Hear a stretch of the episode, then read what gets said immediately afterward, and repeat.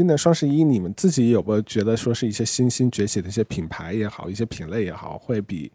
就是明显有有有冒头的一些趋势，会这方面有有有什么关照呢？其实我看到一个数字是，嗯，就是嗯，也是一份研报里面呢，就是关于双十一双双十一的三个三个大的门类，就是家电、化妆品跟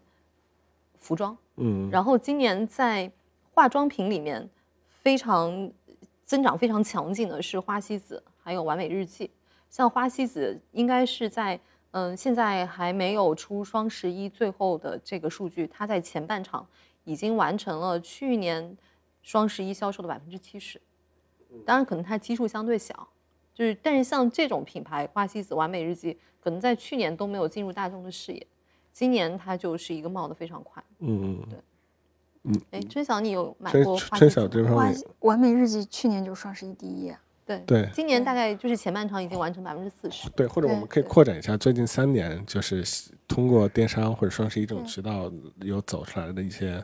嗯，接触到的一些品牌，嗯，就嗯，我们可以把这个话题稍微就是放大一点，就是说这次双十一我观察了几个小点，就开放的。我先说快递吧，就快递明显变快了。就我平常也会买，那那几天我买的东西，我发我一开始对它没有抱期待，发现真的三天之后它到了。正常的到了，虽然我去取货的时候，我发现楼下那个驿站已经那个东西全部堆满了两条街的感觉。然后我问那个这个快递的小哥，我说比平时多了多少？他说差不多是平时的三倍。但是时间上确实没有让我像往年等那么多，原因是就是大家都看到了，今年的双十一它分了两波，嗯，呃，这就分流了，给了物流很大的充足的时间去准备，所以说释放了这个送货的压力。另外一个事儿就是阿里今年集齐了四通一达，所以它整个的物流体系的功能比以前更加强大了。那还有一个就是呃，整个的五 G 和新基建的发展，智能物流的体系的发展也支持了整个的快递行业能够有这样一个效果。所以呃，可能我们可以预期，比如说可能再过呃一几年，淘宝这阿里体系下的四通一达会不会也会出现一个品类或者是一个子品牌去对标京东的这个物流的配送效果，也可能值得期待。那第二个就是关于新品牌，就比如说在投资上面，大家这一两年可能大家都在关注，比如说奶茶、咖啡、代餐，或者是功能性的零食，包括植物肉，然后还有美瞳这些，就是在投资圈子里面可能热了一轮又一轮了。就在过去三年，有十万个新品牌，新品牌入驻了天猫，就不带那些不考虑那些大品牌，就是这些新兴的呃小品牌入驻了天猫。然后在今年的天猫的第一波双十一售卖期之后，有三百五十七个新品牌出现，他们登顶了细分类目的第一名。举个举几个例子吧，比如说完美日记，嗯，它第一波预售期完了之后，在眼影和唇彩这个细分品类里是第一，在眉笔和粉饼这个品类里面，花西子是第一。那速溶咖啡三顿半，还有这些营养消化饼干 Fit Fit Eight，还有呃，比如说冲呃冲饮的麦片，冲饮的麦片，王饱饱都是在细分品类里面的第一，这是第一波结束之后。还有更有意思的一个数据，有九十四个新品牌，它的增长超过了百分之一千，而且这九十四个新品牌入驻天猫的时间不到三年，嗯，嗯，就哎，这这个增长百分之一千是比二零一九的双十一是吗？嗯哦然后他们居然入驻天猫不到三年的时间，就在天猫上可以在这次的这个狂欢里面可以有这么一个巨大的增长。其实在，呃那个李峰老师的《今天是消费创业最好的时代》里面，他提到了在过去，就是他投资的钟薛高或者是三顿半，其实都是在过去两三年的这样一个浪潮里面实现了。可能过去传统消费品牌十年都不可能达到的一个市场的呃这个占有率或者是一个影响力，嗯嗯那说这个比较有意思，因为以前我也看到一个观点，就是说现在这些新的品牌能够迅速的起来，然后通过天猫或者是电商的平台把自己势能放大，可能主要的一个原因也是因为整个的这个制造业，然后它其实高度的这种给给给给这些品牌来做赋能吧，就相当于说是，其实你想要做做什么样的相关的一些服务也好，就是不用再从头从零到一，而是各个环节、各个细分领域都已经呃相当的完备了。你现在需要的只是找到你的细分人群，然后找到一个 idea，然后能够把你自己的产品的，比如说设计也好，或者是这方面来做好，那其他的基础的这些基础设施其实已经是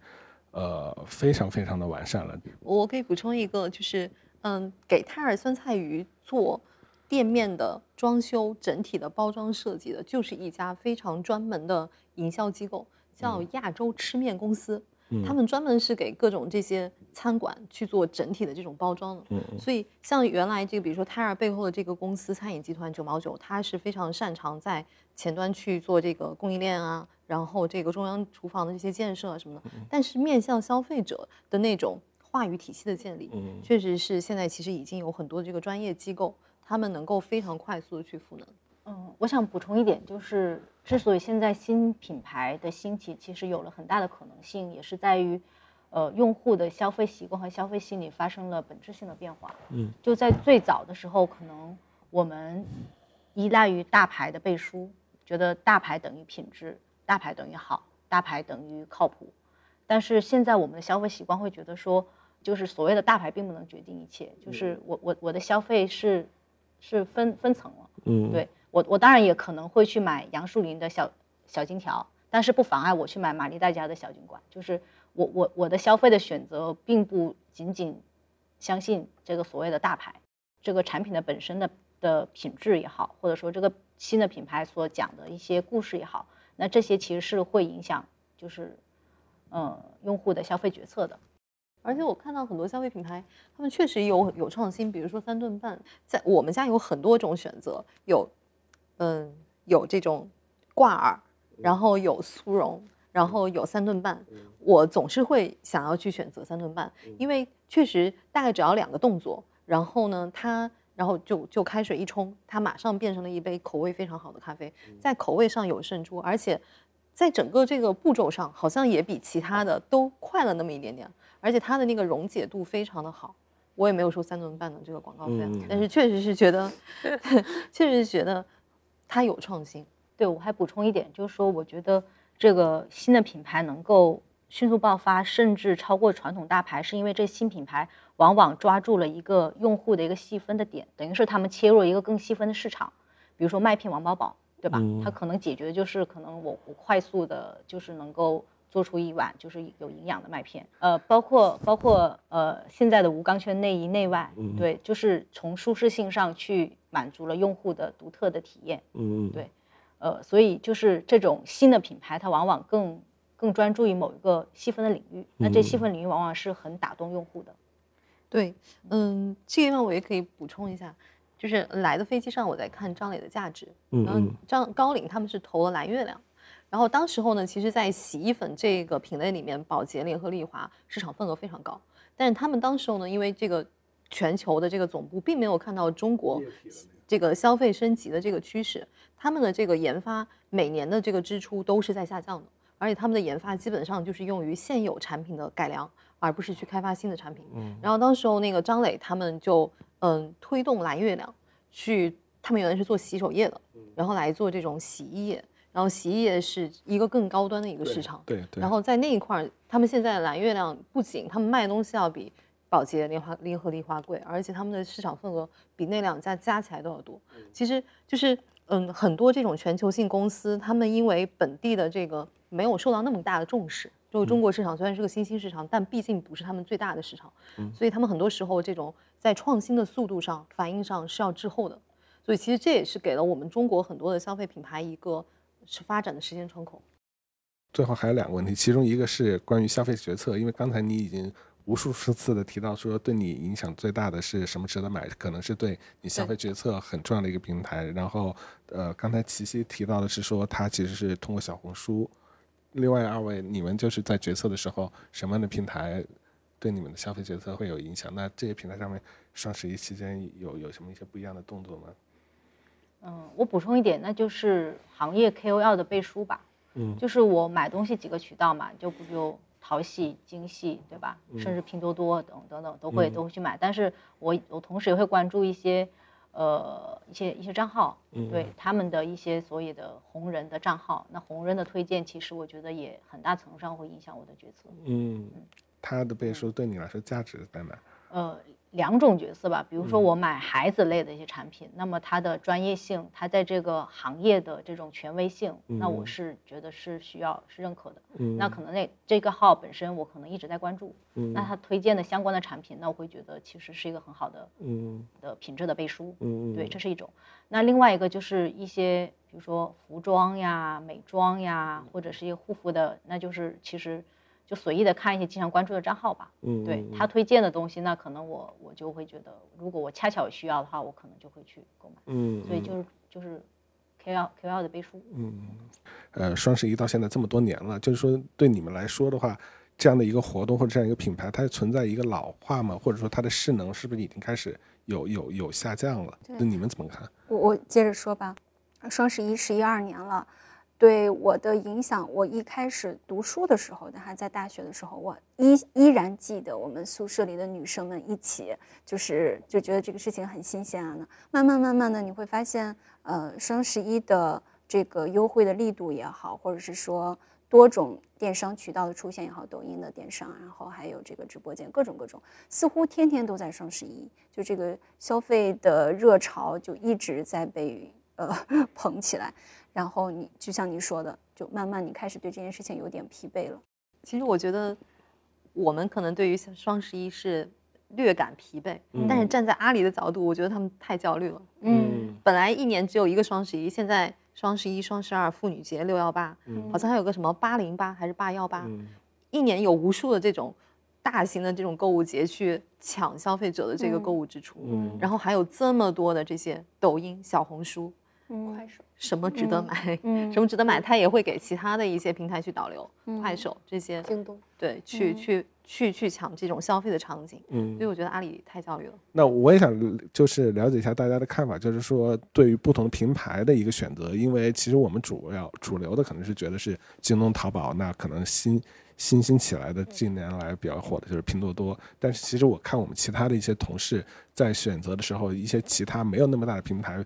确实，他们主要选择购物的一一个一一个地方，例如说是我们另外一位课程主任向阳，他基本上所有的东西都在唯品会上买。就是我以前觉得唯品会是卖尾货，或者是卖衣服或球鞋的东西，但是他的 iPhone，他的呃那个呃新今天新买的一个是微软的那个 Surface Pro 2，就是这种电子产品，它也会在唯品会上买。那这个其实是挺违反我的预预期的。然后另外一位同事那个若倩也是今年刚当妈妈的，然后她跟我说她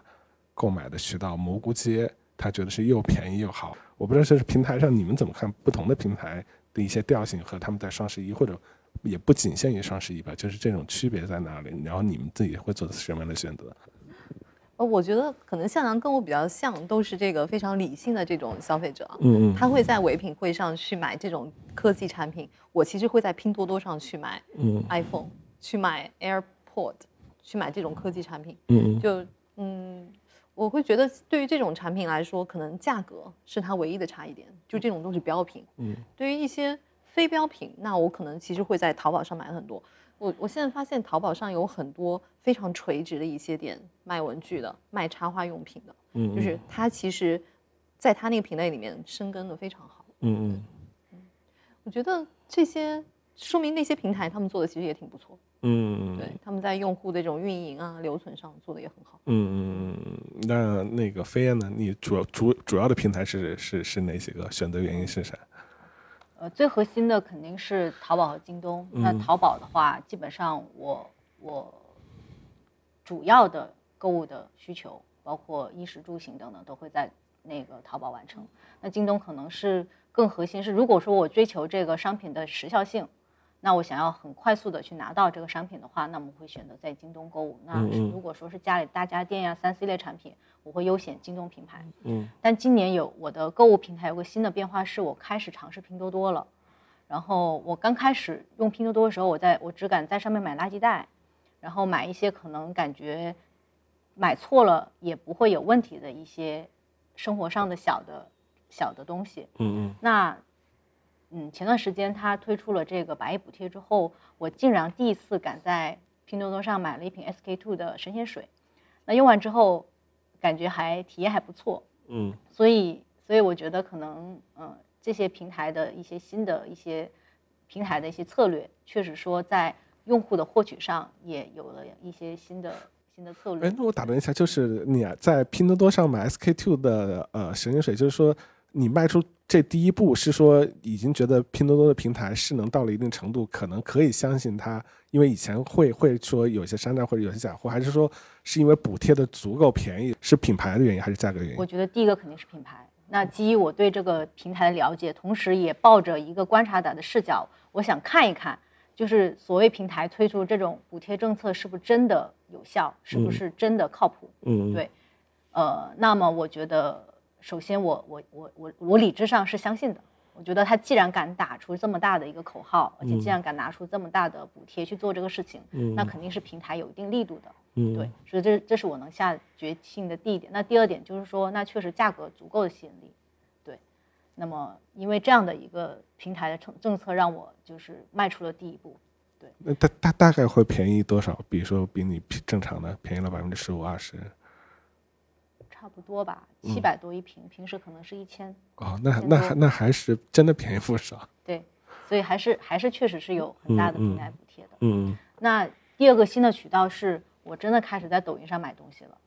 那什么渠道买呢？就是比如说你在看一些你关注的抖音号的时候，那可能他会夹杂着推荐一些小的商品，嗯嗯比如说他推荐他推的衣服，他推的一些围巾。那你看到他视频，哎，确实搭配的挺好的，OK，那我也试着买买看一下嘛，而且价格好像也能够接受。嗯嗯所以这两个平台应该是我今年第一次尝试的。嗯，因为我从来没在抖音上买买过东西，我就替我们听众当中可能有些直男人会问一下，就是抖音买东西它那个体验是怎么样的？嗯，首先你是很方便的去下单支付的，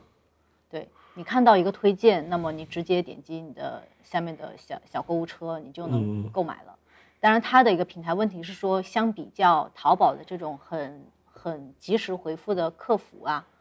呃，我觉得可能它在后期的这个客户服务上，可能相对来说没有这么没有这么全面。但是我觉得我我我我之所以在那边买东西，我也不追求说需要给我很好的客客后的服务，我就买完你让我收到这个产品就好了。对嗯对我对它的也没有这样的预期。嗯，所以飞燕今年新拓展的就是拼多多和抖音。那七夕呢？我还是比较传统，嗯就是双十一对我来说就是淘宝的双十一，嗯就是大多数都在淘宝购买，然后京东就是日常的，就是它嗯的双十一对我来说没有什么特别的感受。嗯，那刀姐这块儿你觉得你还有什么想补充的吗？我今年新拓展的是多抓鱼、闲鱼，嗯嗯嗯，这两个其实都是二手平台。我在我以前是会在多抓鱼上卖很多的书，家里的书，然后呢，现在也会在多抓鱼上去买二手的书。嗯。嗯，因为我是一个买书还挺多的人，然后嗯嗯。所以多抓鱼上我会去买书，然后我也会在拼多多上去买书，一本一本的书，因为我觉得以前啊都会在京东上去凑单，太痛苦太痛苦。了。本来你其实只是为了占一点点小便宜，嗯。结果进去去进去一看，花了三个小时去凑那个单。嗯现在我已经完全戒掉了这个习惯。嗯我想要买那本书，我马上到拼多多上去下一个单，大概一秒钟我就能够完成这个支付。嗯可能一秒钟夸张点，两秒钟吧，嗯完成这个支付。所以其实我觉得拼多多是一个非常省时间的一个对，所以对刀姐来说还是效率至上，一切都是效率。对，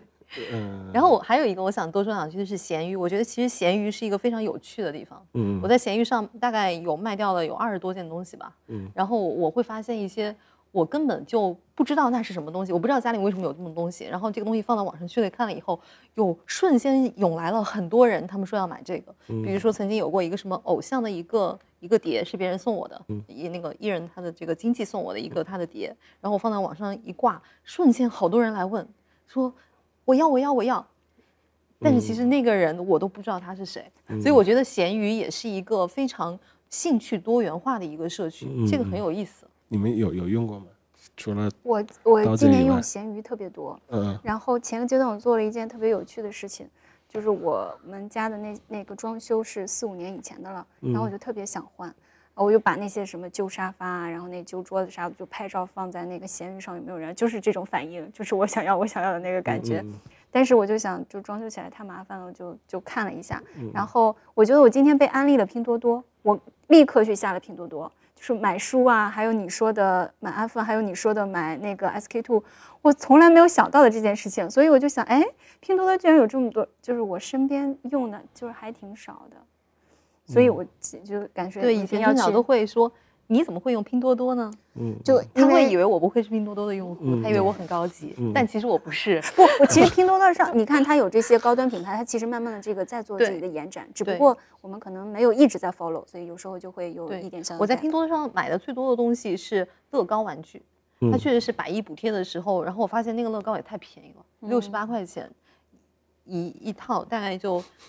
大概一百多颗粒的吧。可能嗯如果说原价的产品在乐高的线下店买的话，可能至少是两倍的价钱。嗯对然后因因为也是我相信这个百亿补贴，它补贴的应该不是假货，嗯，所以我我就持续的在上面买乐高，嗯就是嗯，哎，那闲鱼上面其实你们更多的还是处理自己闲置的那个，闲鱼上面你们没有买过东西吗？我买，嗯而且我也是小朋友的效率对小朋友的东西。嗯都，它上面其实闲鱼上会有一些挤不进淘宝生态的一些卖家，嗯就是那些卖家他们交不起那个钱去买流量，所以他们在闲鱼上，就比如说你如果搜全新带吊牌的小孩的衣服，你就能够买到正品，对，所以你还你你还是在闲鱼上买买新品。对，买新品。你们你们有谁在闲鱼上买过二手吗？全部我买过二手的，就是孩子的那个摇摇椅，嗯孩子的小木马，就是都是孩子的一些嗯玩具类的嗯嗯嗯东西。你会看到有的就是就很新，有的妈妈他们也都保护的很好，孩子的小餐椅，嗯然后都是在闲鱼上买的。那其实刚才聊了一下，就是你们主要还是在闲鱼上卖东西，你们有注意过自己的买家都是什么样的人吗？我我我先分享一个我自己的案例啊，就是我在闲鱼上也基本也是卖东西，但是我会具体看，因为我卖的一些都是二手的三 C 的一些产品，比如说 CPU 啊、显卡，然后我是会特意的去看说，因为电子产品过时换它太换的很快嘛，就是说三年前的 CPU 和显卡到底是什么样的人在买，我还是很有兴趣去了解。然后我看了一下买，就是我确实也卖出去了，然后还蛮巧合的，就是买我两个旧旧的那个产品的人都是来自广西非常低线的城市，一个是广西的玉林，然后另外一个是广西的北海，下面的也是具体的乡镇，然后就是。呃，其实这个倒是提醒我说，确实就是说，比如说像我们可能是生活在一线城市，可能对二手的需求不是不是那么多，但是对于低线城市来说，这个需求是真真切切、实实在在存在的。而且我其实基本上买我二手东西人没有二线城市以上的，全都是低线的，呃，那些追求性价比的用户，或者是以所谓的小镇青年也好，是是被他们去买走的。这这个是我自己的一个观察，我不知道你们有没有看过自己就是卖出去的那些东西，最终流向了哪儿，去到哪儿？我有印象是我之前啊，因为当时候那几年才刚刚开始说有雾霾这个词的时候，我买过一个仪器，汉王的一个雾霾表，专门就测今天家里面有多少的甲醛，外面有多少的雾霾。嗯然后后来对这件事情麻木以后，那个东西就被闲置了。嗯然后今年有一个人把它买走了，你知道那个人从哪儿来吗？嗯是台北的一个人，就是全中国大陆基本上已经没有人在关心雾霾这件事情了，或者说我们已经有天气预报，就是说这个地方的指数多少，但是台北他们那边开始有人开始关心雾霾这件事情了，所以他就把这个表给买走了。他还当时还向我打听说，你们大陆的疫情怎么样了，是不是真的？嗯。还有最后一个话题，消费主义。接着这个消费主义这个话讲两句啊，嗯其实，嗯，之前也是看李教授的，就那个营销人李教授他的一个观点吧。嗯他认为双十一它至少背后有两个很很重大的心理动机。第一个呢是解压，就是你嗯双十一之前你其实忍了很久，自制我不要买不要买，双十一的时候一定有一个折扣，所以到双十一的时候你一下子去买了很多东西，这个时候是一种解压。解的一方面是你之前自制的压，然后另外一方面其实也是平时工作的巨大的压力。然后第二个呢是说，其实双十一那一天，其实今年啊，就大家都提到说双十一的战线拉得非常的长，然后都会让人感到疲惫。我相信这一方面是天猫他们是为了拉高整个的整个的 G GMV，把这个中间创造出更多的这个高潮出来。他们想要提高这个事情对商家的这个好处，然后缓解物流的压力。但另外一方面，它本身也是有一个悖论，因为原来限制在一天的时候，你在那个时间的压力下，你会去做很多的这种快速的决策、消费决策。但像今年的话，可能就没有那么强的冲动了。嗯，其实也有可能会最高的那个高峰没有像去年双十一那么高。嗯我觉得这个可能是，比如说今天数据出来了以后，嗯我们可以看一看它跟我们的预期是不是匹配。嗯，说到这个，我就是也也想问一下，就是说，嗯我是从来不关心双十一那些玩法呀、那些补贴啊，就是嗯就就这东西。然后今年有一个说法是，包括京东也好，包括淘宝也好，他们的补贴更直接，不那么复杂，因为可能大的环境造成整个消费的在呃这消费和购买力在下降嘛。作为一个消费者来说的话，那平台每年到了这个时候的各种极其复杂的一个规则，对你们来说会会会很困扰吗？其实早上那个，嗯、我们看的那份研报里面有数据是说，双十一它的价格确实会低，大概嗯、服装会是七折，然后其他的比如说化妆品啊，然后嗯还有这个家电，基本上是在七到八折这样子的折扣。嗯然后当天呢，你如果说比较好的这种用用到的消费优惠券的话，你的价格基本上是接近于历史的底价的。对，这就是价格歧视嘛。对于我这种人，他就这就歧视掉了嘛。就是哎，你你解释一下为什么说歧视掉了？因为其实就是说，呃，对于用户来说的话，有价格敏感型和价格不敏感型嘛。价格敏感型的话，对他来说时间成本不会那么高，那对于他来说，可能他愿意花更多的时间来获得一个价格上的优惠，那可能，呃。这种例子比比皆是了，比如说我们提前订机票，或者是说我们在非高峰时段去看一场电影，可能比周末的要要要便宜。那对于双十一来说，我觉得它推出这种让你有操作成本和门槛的各种优惠的话，那对于在座可能有一些是是这种购物达人，可能不是一个门槛。那对我来说，确实是一个时间和一个要要经过培训和学习的一个过程。这这个成本我不愿意付的话，那可能我就是被商家定向歧视，可能没有办法去以是每年的历史最低价去买东西的那那么那那么一撮人吧。对，我至今都没有，我至今都没有明白。然后，因为他每次登录上去会让我们领什么喵币，我也不明白他的这个玩法是怎么玩的。嗯然后，我我买东西的时候就是会把他的那个领券、领券，然后都领完，然后完了以后在购物车选的时候直接就支付掉了。嗯其实我也不明白商家的玩法是，就是我看起来是很复杂的，又是转盘又是什么，然后我没有功夫去研究这些东西，我都直接付款了，就能用掉什么券就用掉什么对，因为。有很多券什么买九十九减二十的和买一百九十九减三十的不能同时用，然后有跨店铺的和自营的天猫的又不是同一种券儿，就是其实喵币这个它不是给呃用户的优惠券，它是用用在淘宝内部生态给商家去分分发流量的。就是如果说我是一个品牌商家的话，我要去买那个位置，它是创造了一个营销入口，因为你要挣喵币的时候，你就要去那个品牌的店铺里面去看十五秒钟或者十秒钟，然后你就会获得这个喵币。它其实是淘宝销售流量的一个入口。对嗯，所以，所以，所以，其实，嗯，这个跟双十一也关关系，它其实就是为了卖流量。嗯，喵币能干嘛？喵币积累到一定程度的话，你可以兑换一点点现金，但是那一点点现金，最后兑换的那一点点现金，绝对是不值你的时间的。他说喵币可以升级喵铺，然后你的喵铺等级升级的越高，用户就可以获得天猫红包金额就越大。对，但其实最多也就是十几块钱、几十块钱，它真的就是销售流量的那个销售收入分你一点点，其实就是成本就是时间跟钱，那就是没有那么多钱的人，他就会愿意支付更多的时间。就对于广告商来说，他也是我拿钱去买你的时间，把广告展示给你看，这个商业逻辑基本上是这样子。其实之前那个嗯，复旦的那位哲学系老师郁哲俊老师也在我们这边讲过讲过用门课消费主义课，对关，于消费主义的一些批判跟反思吧。嗯嗯，就是比如说，特别是这两年在讲女性主义的崛起，然后其中我觉得夹杂了很多商家营销者想要利用这个女性主义之名来大行消费主义之实。嗯，就是他会把呃让女性爱自己等同于女性给自己购买更多的东西。